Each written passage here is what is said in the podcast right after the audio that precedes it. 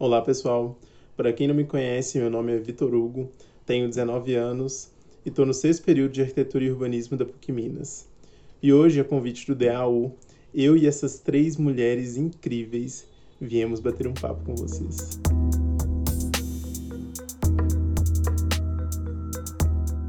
Nós poderíamos usar os minutos desse vídeo para falar dos problemas que envolvem a conjuntura racial no Brasil. Mas a questão é que não levaríamos alguns minutos levaríamos algumas horas, quem sabe alguns dias, meses e, sinceramente, eu aposto em anos, porque o preconceito, o apagamento histórico, a violência e principalmente as mortes são denunciadas por nós há anos. A diferença é que agora tudo isso é bombardeado bem na nossa cara. E aí vem o ponto principal. Vamos receber essas notícias e passar por elas rapidamente como o feed de uma rede social? Curtir, comentar, compartilhar quase de uma forma robótica, meio vazia? Ou a gente vai ter que explicar mais uma vez que é preciso parar para escutar, aprender, mudar e principalmente buscar agir?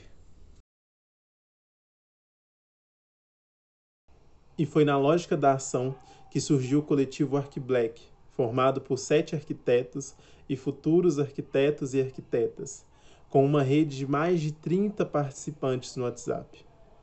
O coletivo ele se baseia principalmente na visibilidade da produção arquitetônica e na exerção de pessoas pretas no mercado de trabalho, seja através de divulgação de vagas, oportunidades de trabalho, recomendações de conteúdo, compartilhamentos de produções arquitetônicas independentes e, se tudo der certo, ainda teremos oficinas.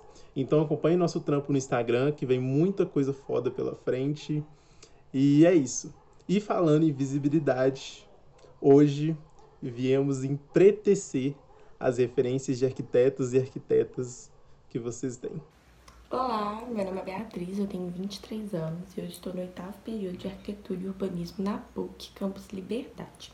A referência que eu escolhi trazer para o vídeo de hoje tem muito a ver com uma parada que eu levo muito para minha vida, que é sobre fazer para os nossos. Porque assim, né, gente? A arquitetura tem seu papel social e esse papel precisa ser cumprido. Então, ninguém melhor do que Dorian Adengo pra gente dar uma refletida sobre isso. Vem comigo.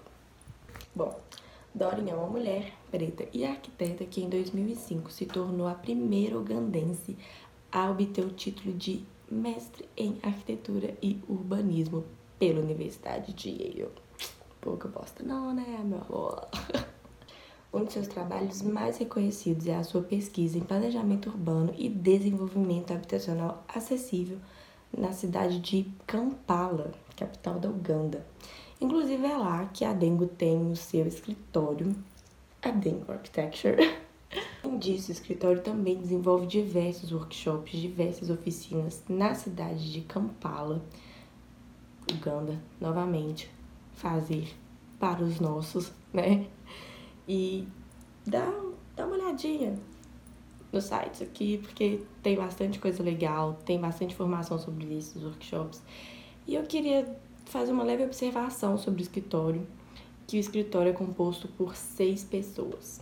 Destas seis, quatro são arquitetos pretos. É sobre isso. Bom, essa foi a minha referência de hoje. Espero que vocês tenham gostado. Espero que tenha despertado a curiosidade de vocês para entrar no site, dar uma olhadinha nos projetos. Tem muita coisa legal, tem muita informação bacana e tem muito arquiteto preto ainda. Meu nome é Ana Barros, eu sou arquiteta urbanista formada pela PUC Minas e eu venho te fazer uma pergunta. Quantos colegas de sala negros ou negras você teve? E quantos professores? Qual a importância da gente falar sobre racismo e uma luta antirracista no curso de arquitetura e urbanismo? Uma vez que eu falo de uma graduação elitista e de vanguarda.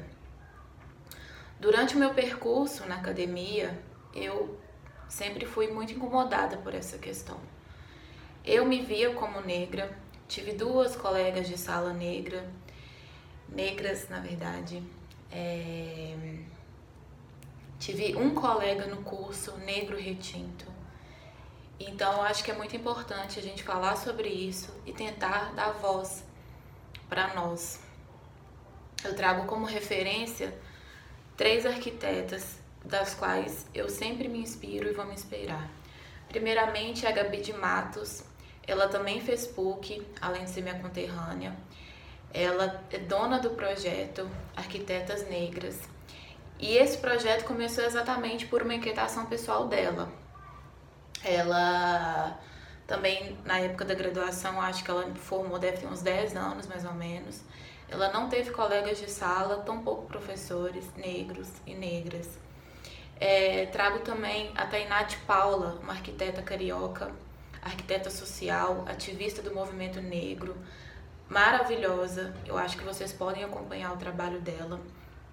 E por último, e não menos importante, eu venho falar da Concreto Rosa.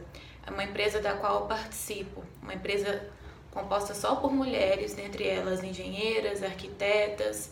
A matriarca Geisa Garibaldi fez um curso de hidráulica e elétrica e começou a concreto. Então, nós somos uma empresa que fazemos projetos, reparos e somos atuantes na cidade do Rio de Janeiro.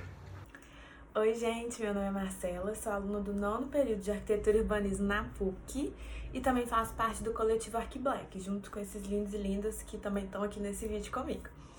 Hoje a gente veio falar sobre um assunto, eu ia falar que é pouco comentado na graduação, mas é zero comentado né, que são arquitetos e referências pretas na arquitetura de modo geral. É, esse vídeo são para os pretinhos, futuros arquitetos e arquitetos assim como eu, mas também é para você, viu, Branco? Não pula esse vídeo não, que você também tem que saber disso. Então, eu vim falar sobre a Joyce Bert. A Joyce é arquiteta urbanista e escritora. Ela tem um livro chamado O que é Empoderamento. Nesse livro ela aborda o tema do empoderamento, da transformação que ele traz, não só de forma subjetiva, mas na forma coletiva e de como isso é construído. E sobre a arquitetura propriamente dita, a pesquisa dela é sobre direito à cidade com recortes de gênero e de raça. E ela estuda, trabalha e traz para o debate né, com a gente sobre como o racismo estruturou a cidade que a gente vive hoje em dia, né, e sobre como os indivíduos vivem nela né? Os pretos, os brancos, todo mundo. Como que isso afeta o nosso modo de vida atual. E o trabalho da Joyce é um trabalho acessível, um trabalho tranquilo, fácil de se encontrar na internet.